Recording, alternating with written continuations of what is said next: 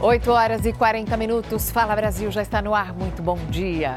Fala Brasil. Familiares, vamos lá porque tem informação importante agora para quem gosta do bloquinho de carnaval. A polícia vai contar com a ajuda da tecnologia para tentar evitar arrastão, Fábio. Isso mesmo, Passai. A PM já anunciou 15 mil policiais e 6 mil viaturas foram escalados para circular por todo o estado. Na capital, a polícia também vai contar com agentes à paisana dentro dos bloquinhos de rua e a tecnologia, como você disse, o uso de drones para monitoramento e localização de suspeitos, tudo em tempo real, além do apoio de helicópteros e embarcações. O objetivo justamente é prevenir os crimes mais comuns no carnaval, como importunação sexual, assaltos e os furtos de celulares. Ontem mesmo nós mostramos que cinco suspeitos foram presos que estavam fazendo arrastões durante um bloco de pré-carnaval.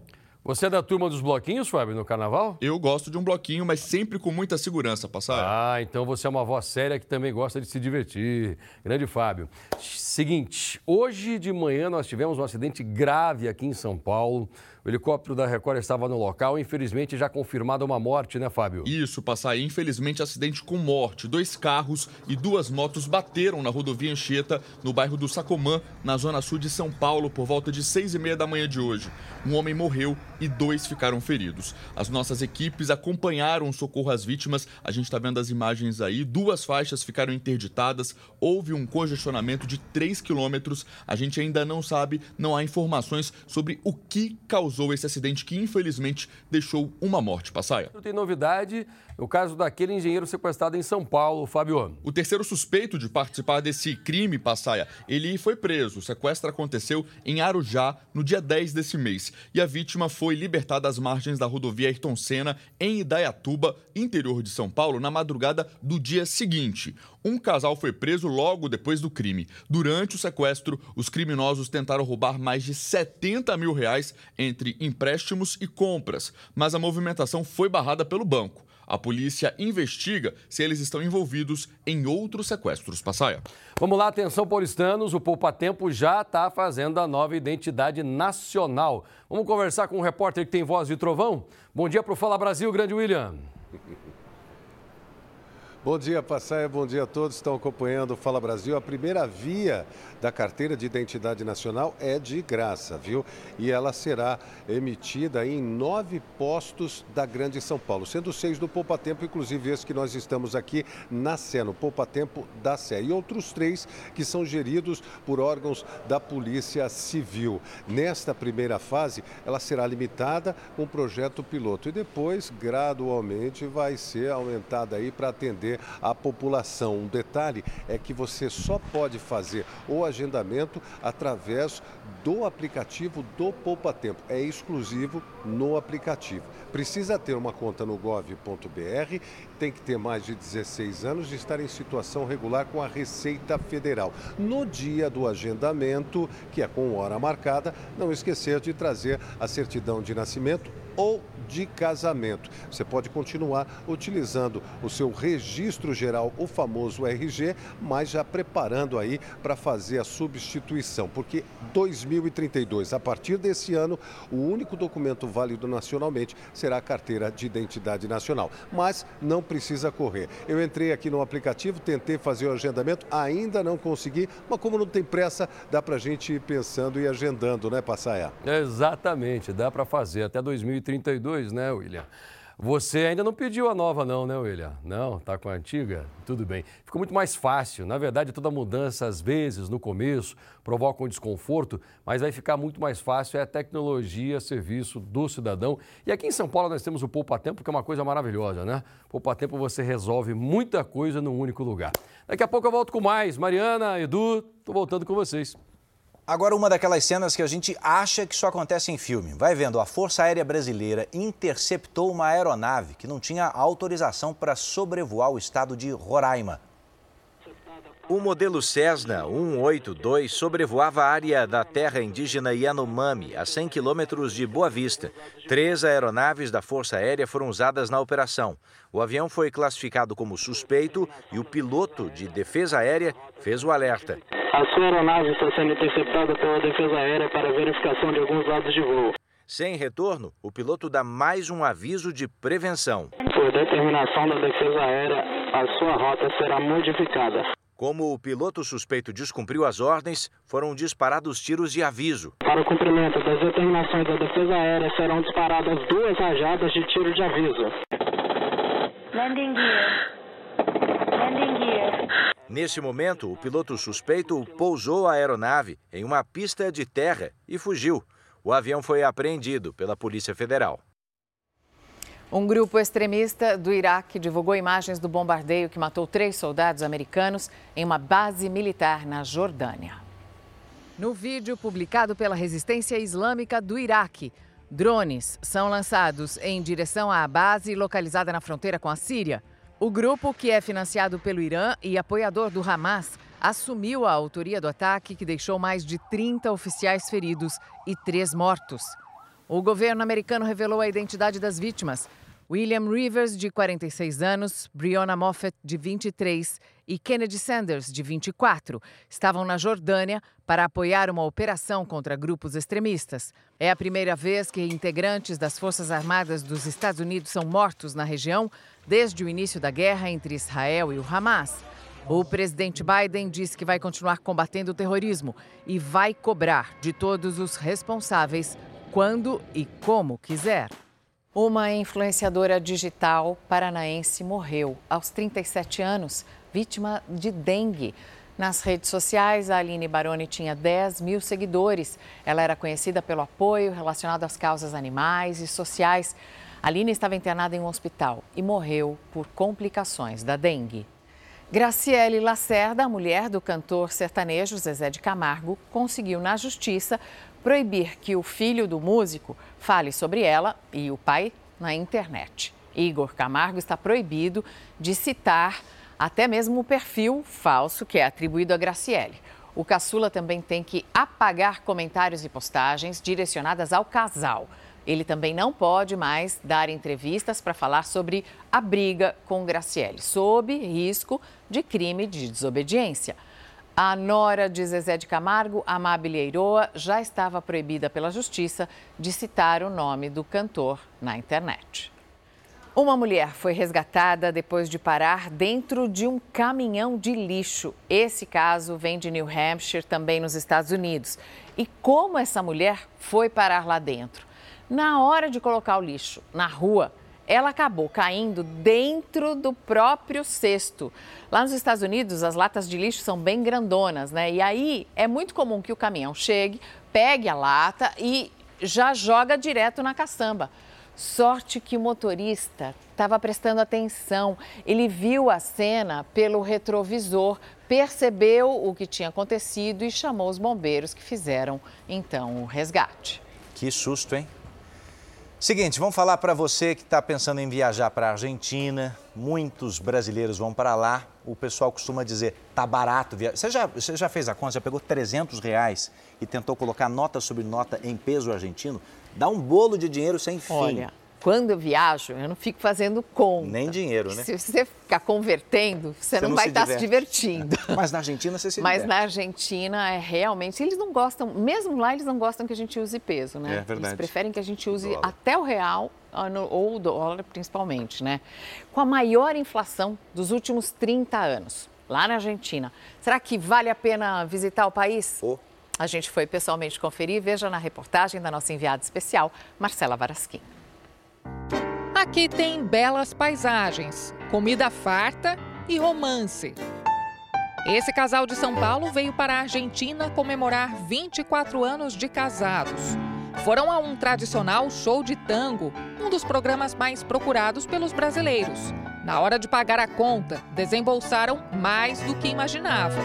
Olha, nós pegamos o pacote na área VIP, saiu em torno de mil e eu calculei mais ou menos R$ 1.200. Já teve épocas de ser mais em conta para você ir no tango.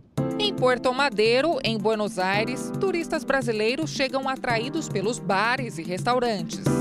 Estamos em frente à Puente de la Mujer, um dos cartões postais da Argentina. O local vive cheio de brasileiros tirando foto para levar de recordação. A grande pergunta é: será que essa cena vai continuar sendo comum por aqui? A Argentina enfrenta a inflação mais alta das últimas três décadas. desde dezembro os preços subiram 25%. Esse economista explica um dos motivos.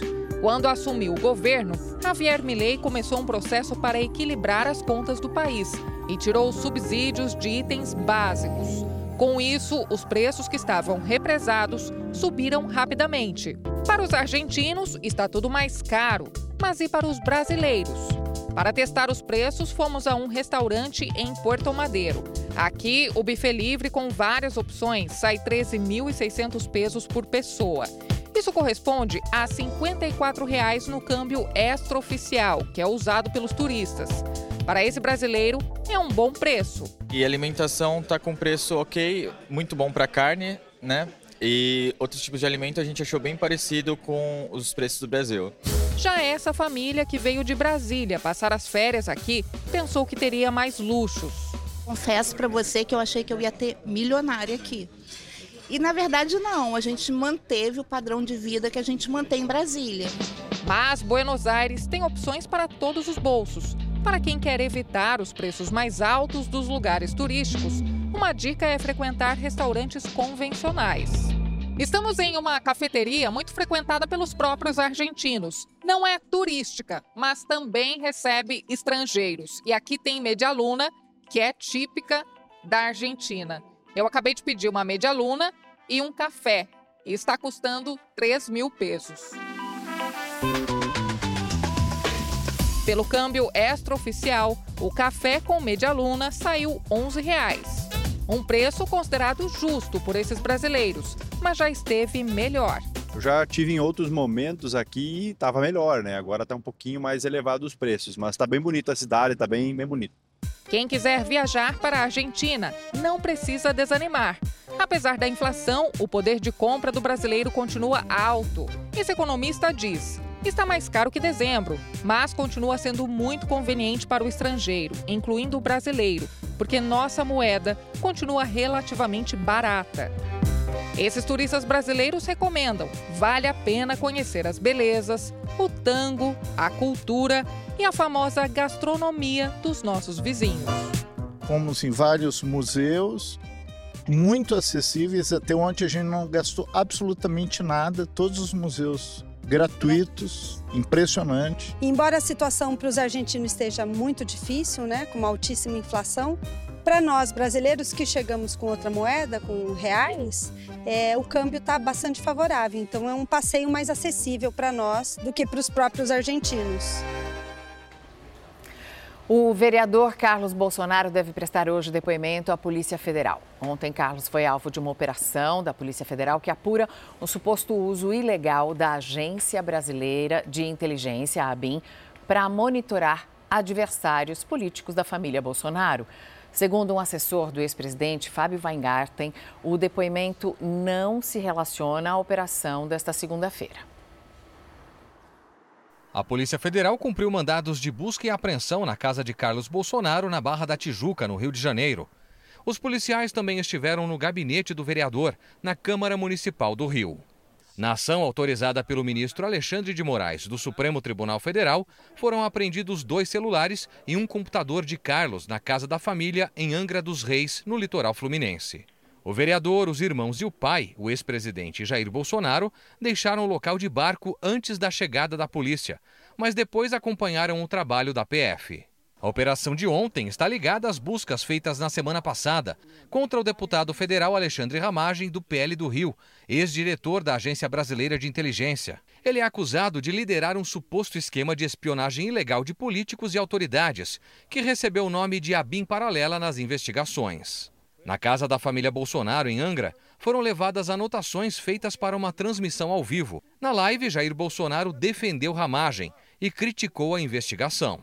Nova narrativa agora, a BIM paralela do Bolsonaro, essa acusação em cima do delegado Ramagem, um cara fantástico. Para quem interessava saber se o senhor Gilmar Mendes está reunido com o Ciro, está reunido com.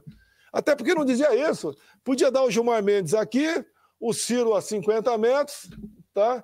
E o Maia a 100 metros. Para mim não chegava nada. Se alguém segurar pelo caminho ou desinformava.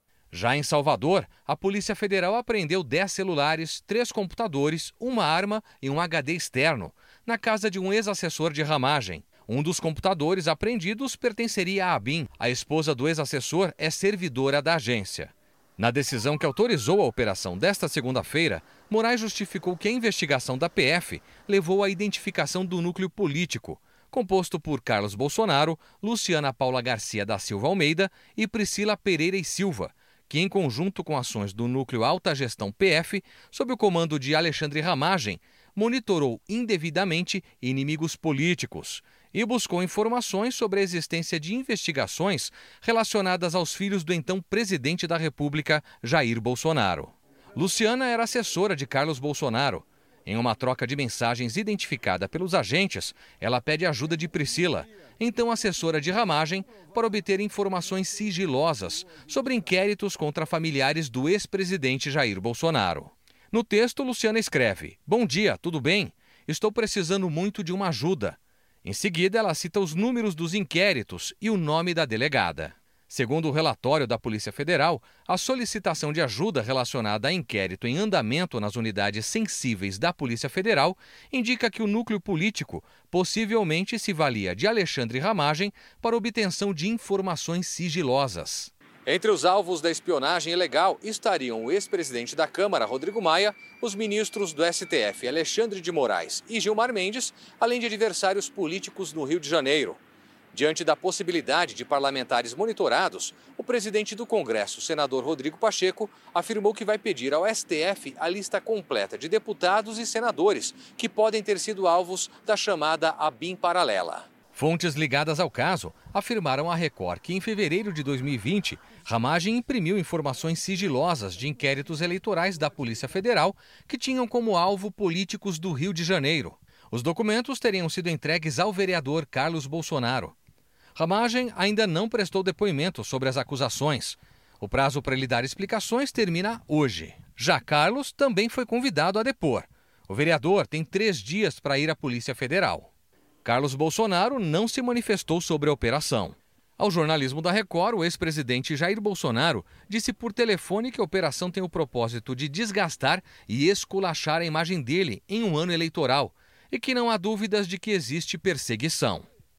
O avião do cantor sertanejo Murilo Ruff caiu na vala do aeroporto em Goiânia. Murilo é o ex-namorado e pai do filho da cantora Marília Mendonça, que morreu num acidente aéreo. O avião do Murilo Ruff estava em manutenção e esse acidente aconteceu no momento em que a aeronave era transferida de um hangar para outro. O cantor esclareceu que nem ele, nem ninguém da equipe estava dentro do avião. Murilo Ruff, inclusive, está em turnê pelos Estados Unidos. Olha, a polícia de São Paulo está investigando uma denúncia de espionagem dentro do Corinthians. Os equipamentos que a gente vai mostrar para você, que vocês estão vendo aí nas fotos, ó, são usados para gravar conversas. Eles foram encontrados escondidos na sala da presidência do clube e também no centro de treinamento dos atletas da base. A polícia agora analisa se esses equipamentos estavam em funcionamento, se eles tentavam descobrir e eles tentam agora descobrir por que é que eles foram instalados. Quatro mulheres são assassinadas no Brasil por dia apenas por serem mulheres, né, Passaia? Conta esse detalhe para gente, por favor. Verdade. O Edu, vou falar de um feminicídio, o último que nós temos agora. Aqui em São Paulo, a polícia descobriu que o ex-companheiro matou a enfermeira por causa de ciúmes. Ele foi preso, só que quando chegou na delegacia, nós temos uma reportagem atualizada de um caso que eu já mostrei no Balanço Geral amanhã. Foi impressionante. Quando esse cara desceu da viatura, olha o que aconteceu.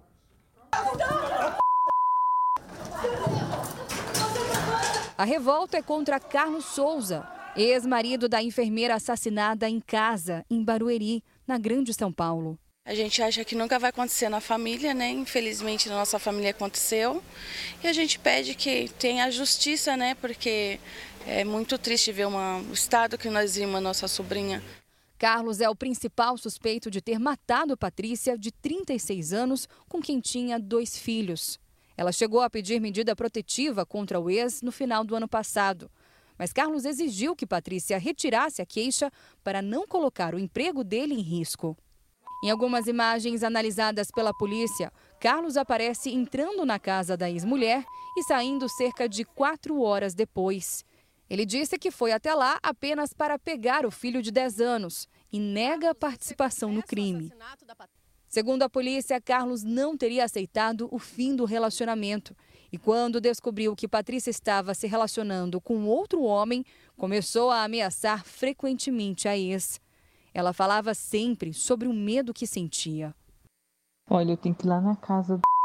Eu vou umas seis e meia. Só que aí eu tô pensando, eu acho que eu subi aí na sua casa, vou ficar enrolando um pouquinho. Aí umas sete e meia eu sair da sua casa, porque eu tenho medo do Canim me seguir, entendeu? Tenho medo. Quem encontrou o corpo de Patrícia foi a filha de 17 anos. Carlos não tem antecedentes criminais. Quatro mulheres são mortas por dia no Brasil vítimas de feminicídio.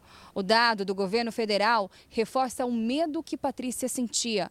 Na maioria dos casos, os autores dos crimes são ex que não aceitam o fim de relacionamentos ou atuais companheiros ciumentos. Notícia urgente agora: a Polícia Federal faz uma operação contra fraudes bancárias aqui em São Paulo. Vou conversar com a Bia Casadei porque ela tem mais informações. É a operação da manhã agora, né, Bia? Exatamente, Passaia. Bom dia. A PF está na rua agora. Os policiais federais cumprem 18 mandados, sendo 5 de prisão temporária e 13 de busca e apreensão, nos estados de São Paulo, Santa Catarina, Pará, Goiás e Mato Grosso. Essa operação é para investigar a atuação de um grupo criminoso responsável por fraudes bancárias eletrônicas com vítimas fora do Brasil.